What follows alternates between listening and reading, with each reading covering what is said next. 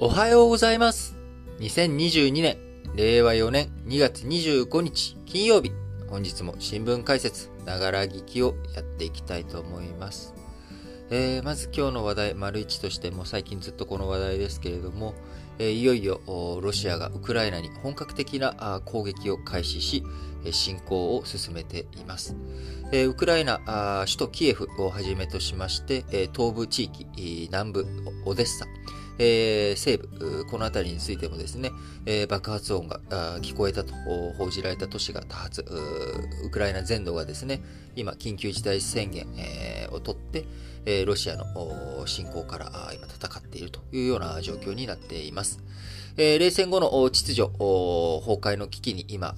至っているということになりますが、NATO、えずっとね、あのロシアのこうロシアというか、まあ、旧ソ連ですね、えソ連の脅威に対して対抗すべく、え NATO という枠組み、西ヨーロッパとアメリカの間で、え作られました。えその後、冷戦が崩壊し、えヤルタ会談、えマルタ会談、えーごめんなさい、ヤルタ会談は第二次世界大戦が終わった時の会談ですね。えーま、地中海のマルタ島で、えー当時のソ連、えーゴルバチョフさんと、えーブッシュ大統領、こっちはパパブッシュの方ですけどね、えこの2人が会談をして、え冷戦の終結ということになりました。えその後、ソ連国内でのクーデター騒ぎとか、まあ、そういったことがあり、えついにソ連が崩壊し、ソ連崩壊後、ソ連という脅威が一応なくなったはずなんだけれども、えー逆に東ヨーロッパからしたらソ連という後ろ盾がなくなってしまった。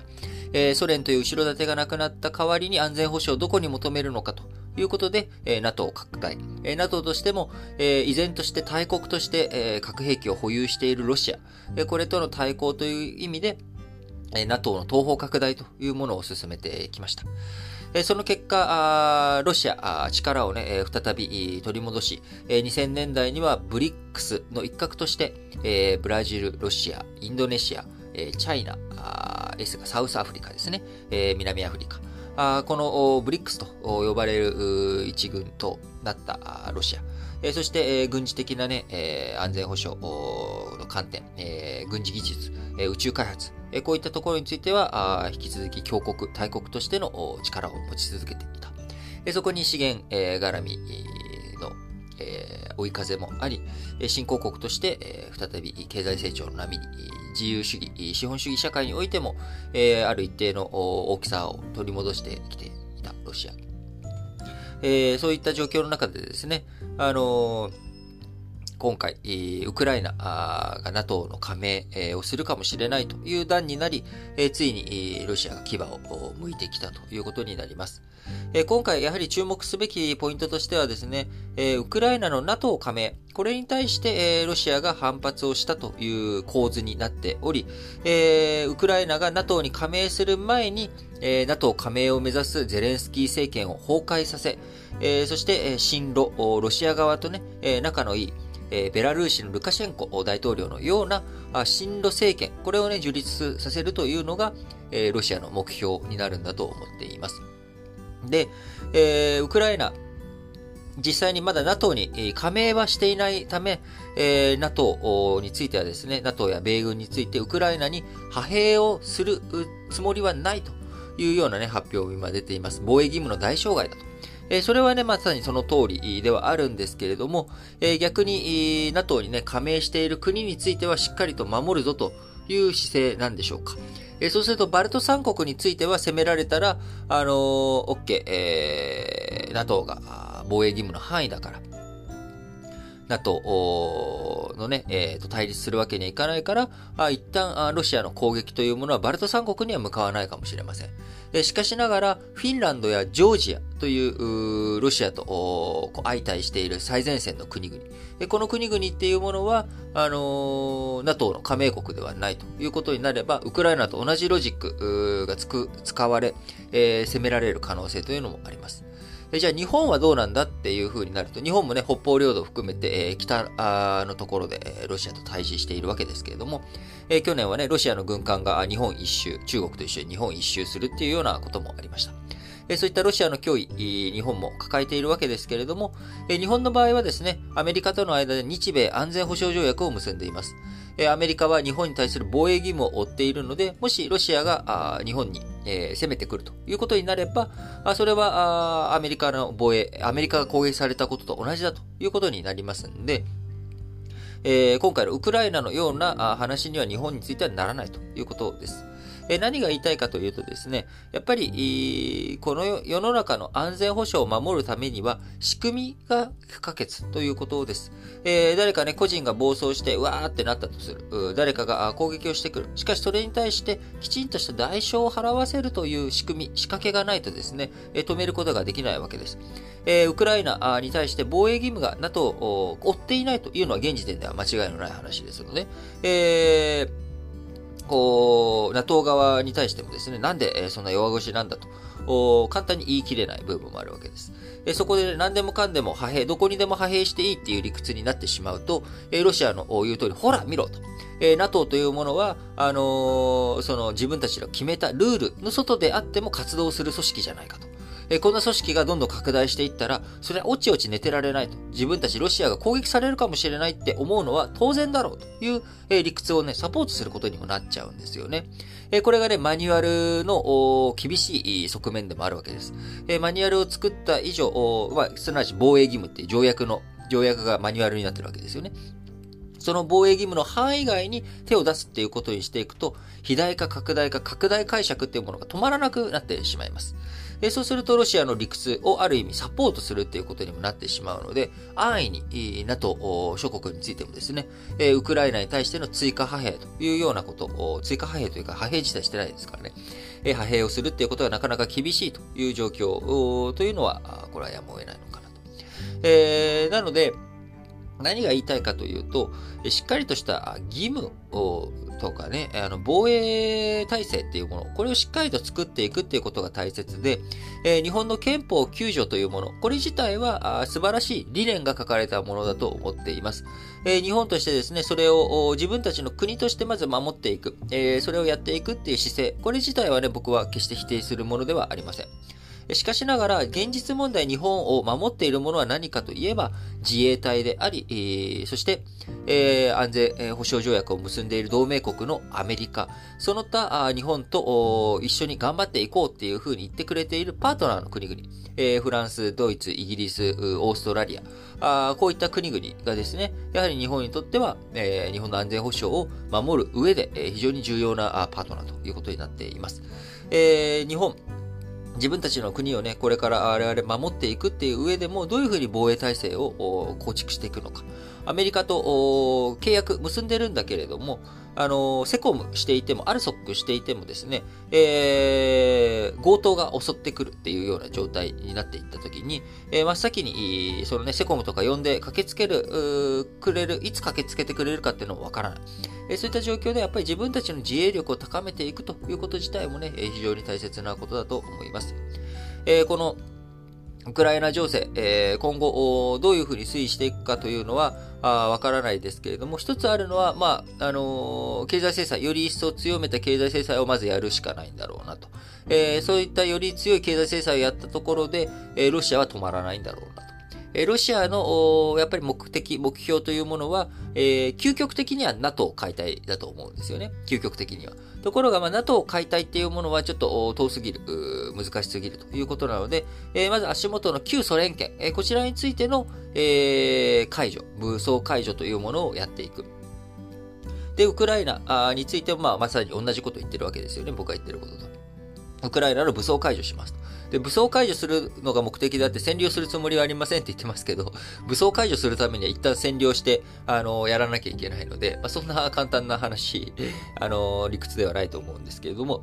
まあ、事実上一回ウクライナを占領して、えー、武装解除して、えー、その上で、えー、ロシア、今回のね、えー、戦争、誰のせいなんだっていうことで、多分大統領のゼレンスキーさんのいろんな罪状をでっち上げて、えー、こういうことをした。こういうことをして戦争を挑発してきた。あるいは東部の、えー、ロシア系住民に対しての虐殺をした。えこういったことを、まあ、でっち上げていく根拠を見せながらね、やっていきながら、えー、まあ、戦争裁判をやって、えそういった人たちの排除をし、えー、もちろんそれを排除もね、ロシアがやるわけじゃなくて、えロシアのえー、仲のいい人をウクライナの政権、大統領につけて、えー、そして、えー、その政権によってですね、えー、裁判を運営させていく。えー、そして、えー、ウクライナ人によって、えー、ウクライナ人のゼレンスキー大統領を裁くっていう構図。えー、こういった構図をね、作るんだと思います。えー、まあ、それを防いでいくためにはですね、まあ、例えばやるとしたらですね、ウクライナ、あもう僕なんかウクライナが負ける前提になっちゃってるんですけど、ごめんなさい。ウクライナの皆さん。えー、可能性としてはですね、やっぱりこのまんま NATO の火星とかアメリカの火星がない状態だとウクライナが厳しい状態になると思います。えー、そうすると一つあるのは、まあ、ウクライナのゼレンスキー大統領が海外に亡命をしてですね、えー、亡命政権を樹立し、海外のところからあウクライナの新しくね、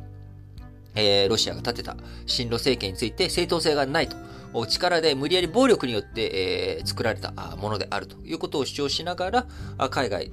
ウクライナ国外でですね、活動していくっていうことになるのかなと。でそうしていくとですね、えー、まあ、それをどういうふうに誰がどう支援していくのかっていう形、これがね、難しくなっていくと思うんですけれども、えー、全面戦争、全体戦争に、総力戦にね、広がっていく可能性も十分にあります。えー、僕が気になっているのはやっぱフィンランドとジョージアですね、同じように NATO と加盟していない、えー、そしてロシアの脅威にさらされている、えー、こういった国々がどういうふうに行動をしていくべきなのか、そしてロシアが、ウクライナだけで気が済むのかと。いうと、これは歴史上やっぱり見てもですね、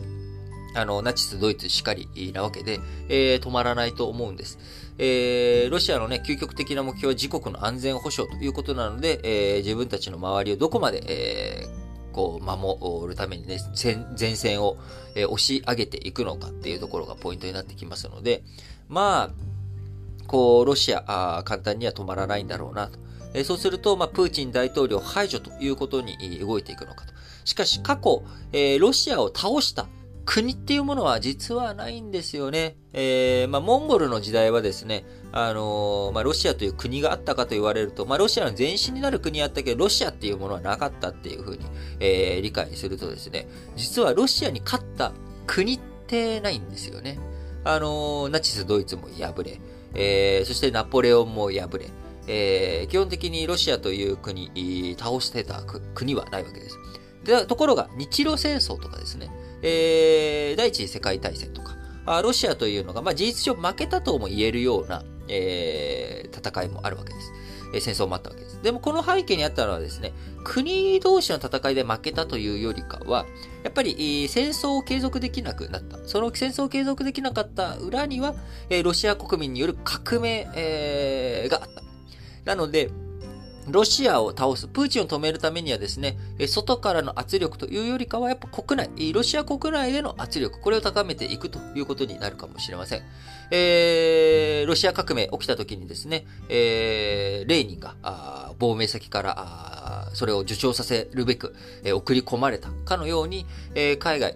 国外のね、えー、アメリカとか NATO 諸国、日本、G7 の諸国については、多分今後やっていくのは経済制裁、えー、化していくと同時に、えー、なんとかロシア内部からの崩壊狙えないかと。えプーチン大統領に対しての不満分子に対して焚きつける。えまあ、こういったことがね、行われていくんじゃないのかなと思います。えそうなってくると、そういったものを防いでいく、えそういったプーチンが倒れててもですね、えプーチン体制が変わらないぞという動きを見せていくためには、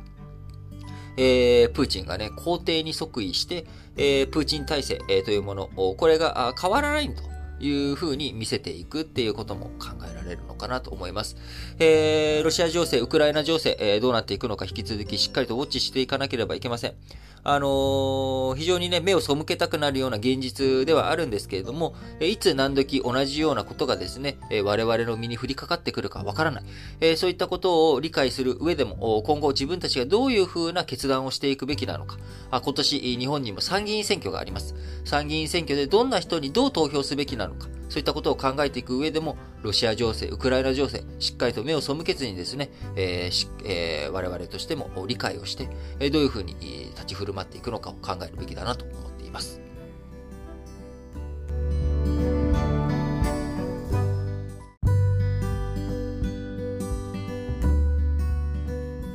はい。続いて、丸2の話題としまして、えー、経済の影響ですね。えー、ウクライナ情勢を受けて、えー、経済どういうふうに影響あるかということについて、一つ目、えー、トルコリラについてお話をしていきたいと思います。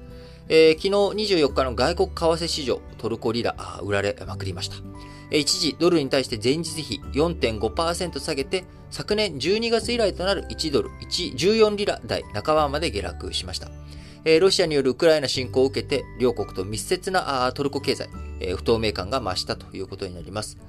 そもそもトルコですね、あの国会の出入り口にあたるボスポラス、ダーダネルス海峡、マルマラ海のところをね、トルコ抑えているということもあり、え黒海のところから地中海、そして地中海を経て、大西洋、太陽に抜けていくためにはトルコを通らなければいけない。えー、なので、ロシアとウクライナ、あ経済、トルコ、ロシア、ウクライナについては政治や経済のつながりが非常に深いという状態になっています。えー、トルコ政府としてはですね、えー、昨日24日、ロシアの侵攻、ウクライナ侵攻に対して非難をしたんですけれども、制裁には消極的ということになっております。え、トルコ、そのね、海外からの外貨ニュースの一つの手段として、え、観光業というものがありますが、あ観光業観光客数、昨年、えー、2021年はロシア人が1位、ウクライナ人が3位と合わせて外国訪問客数全体の3割近くを占めたという状態になっており、えー、エネルギーを輸入に頼るトルコにとっては、えー、リラが安くなったりとかですね、えー、原油価格が上昇すると。まあ、この、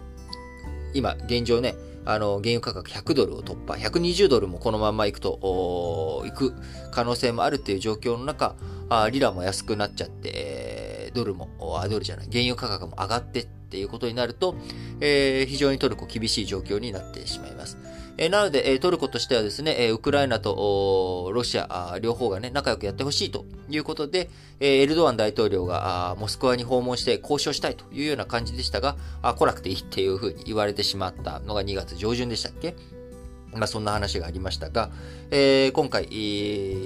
ー、ウクライナ情勢、あの侵攻というふうに段階が一歩進んだことによって、え、トルコリラ急落ということになっております。えー、同じようにですね、あのあのロシア自身も、ロシア自体もですね、あの、非常に、こう、株式市場大混乱ということで、ロシアの株式市場も一時50%近く下がるようなね、こんな状態になっています。日本もですね、日経平均一時600円安ということで、非常に下がっておりますし、ニューヨーク、ダウ、工業株、30種平均についてもですねえ、前日比の下げ幅一時800ドルを超えるというような状態になっております。やっぱりウクライナ情勢、えー、ここ数週間ね、ずっと相場の重荷となっておりましたけれども、えー、そこからさらに一段と大きな影響が出てきております。特に日本においてはですね、金融政策、まあ、これがどうなっていくのかというところですけれども、えー、ずっとね、2%台ぐらいに行くのか、2%はまだ遠いというふうに日銀言っていましたけれども、えー、このまんまの状況でいくとですね、えー、原油価格、どんどん上がっていく。えー、原油価格が上がっていけば、あ物価も上がっていくっていうこと。そしていろんなもののね、値上げ、えー、上がっていく。そして、えー、金融緩和を日本だけ続けていくってなっていくと、アメリカとか金利をね、上げていく、インフレっていうのは長期化、もうね、一時的なものじゃないということで、金利をどんどん上げていくっていう風になると、日本もトルコと同じようにですね、えー、円安、が止まらないっていうようなことになる危険性、可能性が僕は十分にあると思っています。えそうなってくると、えー、日本の円が弱くなっていく。円が弱くなっていくと海外に対する購買力が弱まっていく。えそして世界経済において今エネルギーっていうものの価格、価値というものがどんどん高くなっていく。で、それを買うためにはドルが必要。えところがドルが必要なんだけど、円の価値が下がってしまうので、円でドルを手に入れようとすると、全然、えー、今までの金額じゃ足りない。えー、そうなってきちゃうと、結局、日本国内の円建ての、えー、物価が非常に高くなってしまう。えー、そうしていくと、我々の生活も困窮していくということにつながっていきかねないというふうに思います。えー、ウクライナ情勢というものを決して対岸の火事ではなくてですね、我々の生活にも直結しています。えー、この生活、守っていく世界がね、平和であることがやっぱりいろんな経済活動をする上での前提であり、えー、我々が安心して暮らせるということにもつながっていくわけです。えー、国際社会においてはですね、やはり一致団結してロシアの暴挙、えー、こちらについて、えー、しっかりと歯止めを効かせていく。そして、えー、今回やってしまったことに対して報いを、えー、もたらせるということ。やっぱり強制力というものが伴わないとですね、えー、条約なんて、えー、無視してもいいんだと、国際合意なんて守らなくていいんだということになってしまいます。えー、今回のえー、ウクライナ情勢、えー、踏まえてですね、昨日僕は EH カーっていう、うまあ、外交官あで、イギリスの外交官であり、えー、イギリスの歴史学者である EH カーさんのですね、えー、危機の20年という本を改めて読み直しました。全部をね、読んだわけじゃないですけど、再び、えー、やっぱり読み直して、えー、第一次世界大戦後、第二次世界大戦どうして起きてしまったのか。そこにはやっぱり、え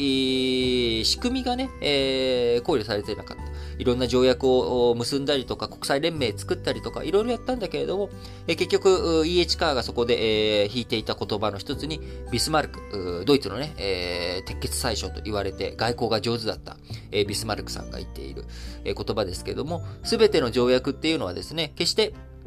こう、その時点では合意されているんだけれども、その時点の前提となる条件、えこれが変わってしまったら、あ無視されうるものであると。そして大国というものは、あ条約を踏みにじる力を持ってしまっている。えー、なので、結局条約でね、縛ったところで、それを維持させるためには、あ諸外国含めた連携が必要だったりとか、あ踏みにじったことによって罰を与えるっていう仕組みがないとですね、えー、どうしても条約、その有効性、担保されるということにはなりません。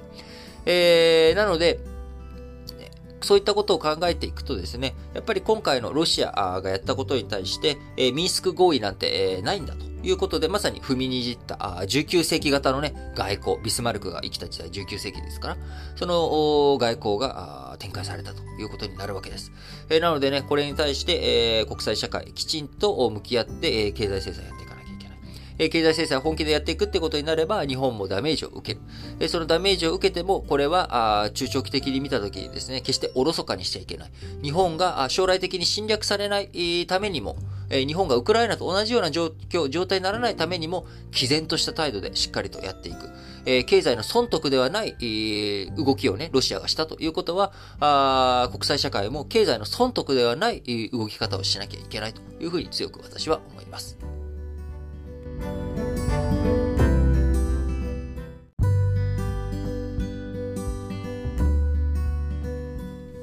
はい。それでは、丸3の話題としまして、えー、世界の債務ですね。えー、こちらが300兆ドル超えたという話題を取り上げていきたいと思います。えー、世界の債務が300兆ドル、こちらを超えるのはですね、今回初めてということになりますが、え日経新聞の記事、え国際金融協会 IIF、こちらが23日付で発表したリポート、レポートによりますと、え2021年の世界の債務残高、303兆ドルと過去最高になったということで、300兆ドルを超えるのは初めてということです。新型コロナウイルス、こちらのね、えー、影響で経済回復のために新興国を中心に政府の借り入れ、こちらがね、増えたのが主な要因ということですが、え世界債務というものはですね、えー、政府の債務だけじゃなく、家計や企業、金融機関など、国全体の債務を集計対象にしております。世界の債務、セクター別に見ますと、企業債務が、約89兆ドルと最も多く、政府債務88ドル、そして、金融が、金融機関が約70兆ドル、家計が約57兆ドルということで、300兆ドル。超えたということになります。えー、こちらね、負債っていう見方をすれば当然負債なんですけれども、これ、えー、負債があるということは当然その反対に債権があるということですよね。えー、この負債が膨らんでいる代わりに債権を持っている人たちも多くなっているというところでもありますので、まあ、この債権債務、どういうふうにコントロールしていくのかというのがポイントになります。えー、地域別ではですね、新興国市場の債務、えー、2020年から8.5兆ドル増え、国別で見ると95兆ドル超となっているということです。新興国の債務、GDP に占める割合約248%ということで、コロナ禍前を20ポイント以上上回っているということになります。ここでやっぱりポイントになってくるのはですね、債務の見合いっていうのはさっきも言った通り、債権なので、その債権が誰がどういうふうに持っているのかという構造が重要になってくるわけです。債務不履行になっていった時にですね、その債権先に波及していくわけですよね。えー、誰がそういった債権を持っているのか。その債権が、債務が、ね、返してもらえなくなっちゃう。債務を返せなくなる。で、債権が回収できなくなったっていう時に、えー、きちんと対応ができるような体制になっているのかどうかということ。えー、こちらがポイントになってきます。え当然ね、えー、債権債務ちゃんときちんと回り続けるということが大切であって、えー、債務が爆発しちゃって、えー、債権者、こちらもね、一緒に倒れていってしまう。え債権者が倒れていってしまうことによって、え追加で、え債務、調達したいよと、お金借りたいよっていう人たちが借りれないっていうようなね、状態になっていくっていうことが、やっぱり世界債務、こちら膨張していくっていうところで、え、これどんどんどんどん膨張していく過程においてはね、実は問題なくてですね、え、次々に、え、貸して、借りて、貸して、借りてっていうものが続いていけば、何も経済っていうのは困らないんですが、これはまあバブルと同じ話で、あのー、株価がね、どんどん上がっていけばあ問題ないっていうのと同じで、えー、自転車がね、どんどんどんどん回っていけば、えー、世界債務、どんなに膨らんでも問題ないんですけれども、えそうは問屋が下ろさないと。やっぱり債権側も債務側もね、どこかでニッチがサッチがその、回していくのがうまくいかなくなった時に、ドーンと爆発していくっていうことになります。えー、その一つのね、影響を今後どういうふうになっていくのかということで、えー、金利が上がっていくっていうこと。えー、金利が上がっていくっていうことは、その分お金が回りが良くなくなる。お金のね、潤滑が悪くなってしまうということになりますんで、え、今後ドルの金利が上がっていくっていう情勢を踏まえていくと、え、このまんま、世界債務膨らんでいかせることができない。どこかで、え、急ブレーキがかかっていく。えそして中国のえ不動産ですね。中国の不動産価格、高くなっていくのを止めようということで、え中国政府が去年から一生懸命手を入れているわけです。えそして、中国の不動産市況においても、この債権債務のくるくる回るところがきつくなってしまっている。えそして今回、えウクライナ情勢を踏まえてですね、あのいろんなもの、世界の穀物とか、え穀物市場、ロシアとウクライナが非常に世界史、誇っている、誇っているわけですけれども、えこちらについても、周りが鈍化していく、よく回らなくなっていってしまう。えー、新型コロナからのね、脱却、復活っていう風にせっかく頑張ろうとしている中、えー、世界再び混沌の状態になっていき、供給不足とかですね、えー、金利の上昇とか、えスタグフレーション的な状況に陥りかねないという風に思っています。えそうなってくると、この膨らんだ債務、え新型コロナがね、え影響して、一時的に債務を増やした。ところが、えこれが一時的で済まずにですね、え新型コロナの影響がなくなったとしても、今世界経済、中国の経済が厳しそうだ。えウクライナ情勢で、え世界のが不安定化している。えこういった状況の中でですね、え、なかなか、あこう、一時的だ、えー、コロナが終わったら返済しようと思っていたものが、あその後も状況変わらないっていうことにも十分なり得ると思います。え、引き続きね、え経済についてはしっかりと見ていかなければいけないですし、いつ何時大きな爆発、そのバブルの崩壊的なことがね、起きても、びっくりしないように、え心構えをしていくってことが大切だと思います。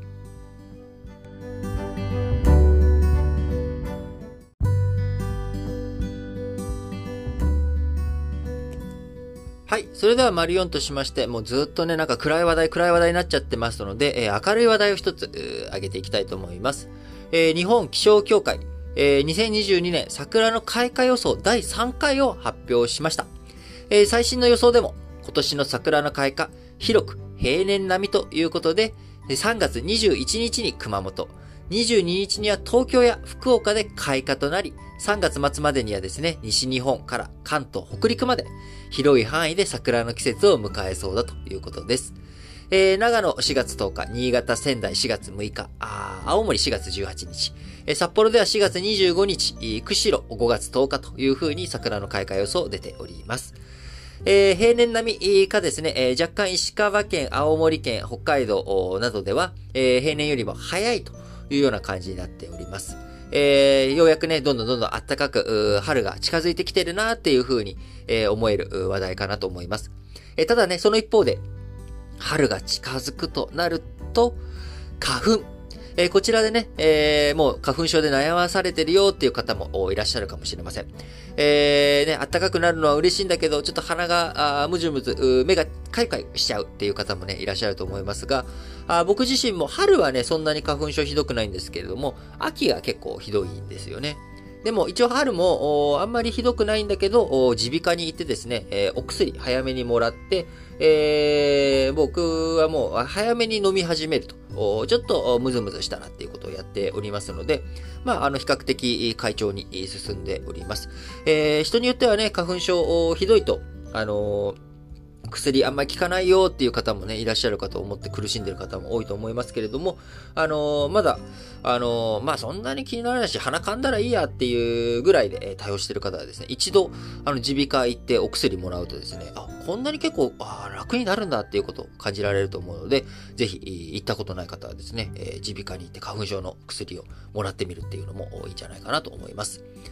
えー、ちなみに、えー、あのー、平年並みっていう言葉あるじゃないですか。あのー、気温とかね、えー、今回の桜の開花予想でも平年並みっていう言葉使いましたけれども、平年並みの定義ですね。えー、こちら、えー、1991年から2020年の平均値ということで、過去30年、この平均がどんな日だったか。えそれが3月の例えば何日だったかっていうことが平均ね、えすると大体何日頃に開花していたのか。で、え、こちらが平年並みっていうのは、平年との差が2日以内というような状態。これが平年並みということになります。早いっていうのは、え、平年よりも3日から6日早い。かなり早いは、平年よりも7日以上早いというのが、あ定期ということで、まあ、遅い、かなり遅いもその逆ということになります。なので、例えば、えー、2年連続で平年より早い、かなり早いとかっていうことが起きてもですね、おかしくないわけです。なぜなら過去30年の平均なので。えー、ということでね、あのー、まあ、桜、あ早く開花して、えー、気持ちがね、明るくなってほしいし、あか、あのー、暖かくなると、それだけでも、えー、気持ちがね、楽になります。えー、また、ウクライナについてもですね、あのー、やっぱり、ぬかるんで、えー、雪解け水がね、えー、街を覆っていく、道を覆っていくってなると、ぬかるんだ道、えー、あの、軍隊、通るのも厳しくなっていくということになりますので、やはり一刻も早くですね、あったかい春がやってきてほしいなと思います。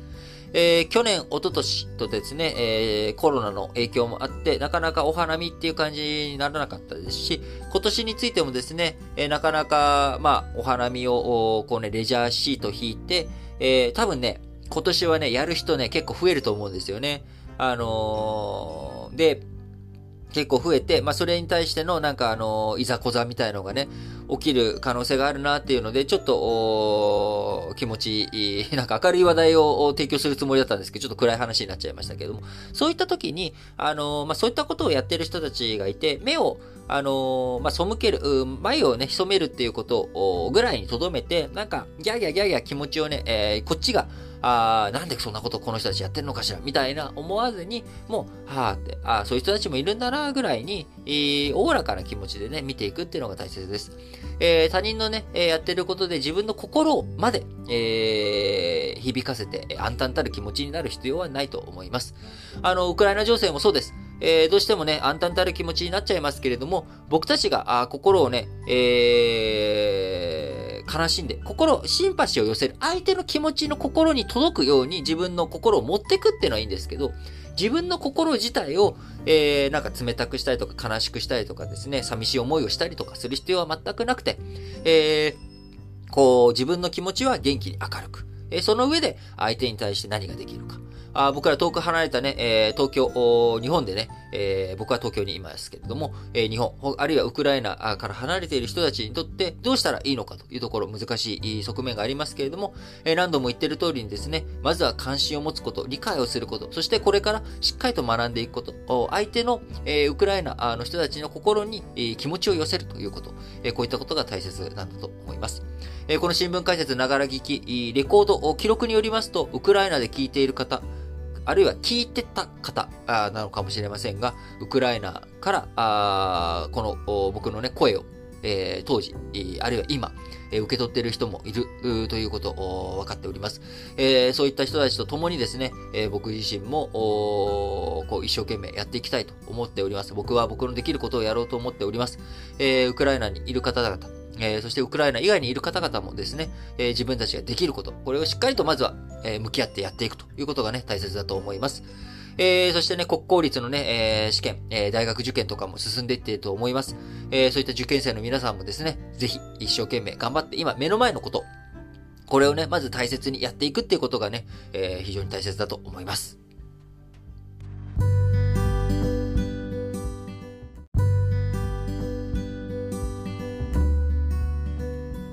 はい。それでは本日も最後、丸ごとしまして、主要語詞の社説を紹介していきたいと思いますが、えー、主要語詞、本日はね、すべて全詞一本のみ、話題は、ロシアのウクライナ侵攻についてです。朝日新聞、ロシアのウクライナ侵攻、秩序と民主を犯す暴挙だ。列強国が力で歯を競う旧時代に戻ってはならない。もはや特定の大国に頼れない今、力ではなくルールで律せられる国際秩序の構築を目指し、各国が共同するときだ。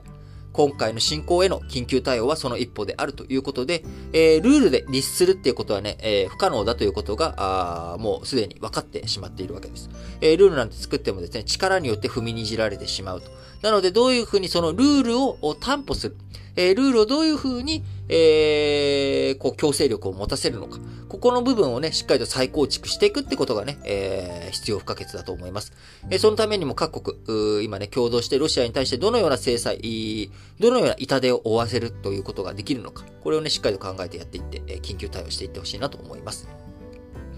毎日新聞、ロシアがウクライナ攻撃、侵略行為を強く非難する。国際社会が認識すべきなのは、世界にとって共通の脅威であるということだ。大国による露骨な暴力行為を制御できなければ、世界はどうなんだろうか。ウクライナだけの問題ではないと。まさにね、その通りですね。えー、僕が今日、丸1から他のところでも随時随時言ってることですけれども、えー、この侵略行為、許すということになってしまったらですね、歯止めが効かなくなってしまいます。え、逆にただ、その一方で NATO とかが拡大解釈して動くということもですね、また制御ができなくなってしまうということにもつながりかねないので、え、国際社会、どういうふうにウクライナ問題に目を向けていくのか、対応していくのかということ、え、こちら今後のね、20年、30年の世界、え、見ていく上で非常に大切な試金石になると思います。え日本にとってもですね、え、北方領土の問題、え、そして尖閣諸島の問題含めて、日本の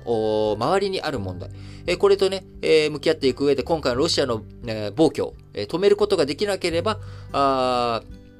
台湾海峡、尖閣諸島、あるいは北朝鮮の核問題、えー、ロシアのね、えー、オホーツク海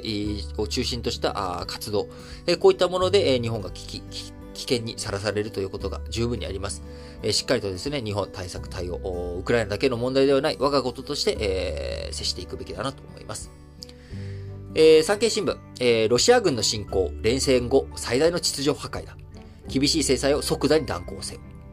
帝国主義的野望に固執すれば、ウクライナ国民はもとより、ロシア国民も苦境に引きずり込むだけである。プーチン氏は直ちに兵を引くべきだ。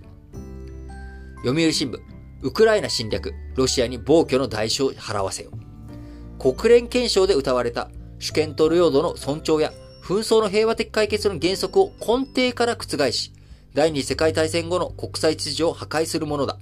国際社会はロシアに断固たる制裁を加え、重い代償を払わせねばならないということですけれども、やっぱりね、あのー、冷戦というか、まあ、第二次世界大戦が終わって、えー、1945年、ヤルタ体制、えー、国連体制、えー、こういったものがね、作られてきて、えー、もう76年、7年経つわけですよね。えー、その戦後体制、第二次世界大戦後の体制も、えー、後期高齢者に入ってしまっているわけです。仕組みとして。やっぱりその中でですね、改めて再構築していく、新しい体制を作っていく。その上でも今回のロシアの暴挙をですね、えー、一つやっぱり、あの、もうもう一回繰り返しますけど、試金石にして、えー、しっかりと対策対応していく。戦っていく。えー、戦うっていうのはね、えー、その殴り合う、殺し合うっていうだけじゃなく、えー、いろんな戦い方があると思います。えー、そのたた、えー、ことでね、日本ができることをしっかりとやっていくべきだろうと思います。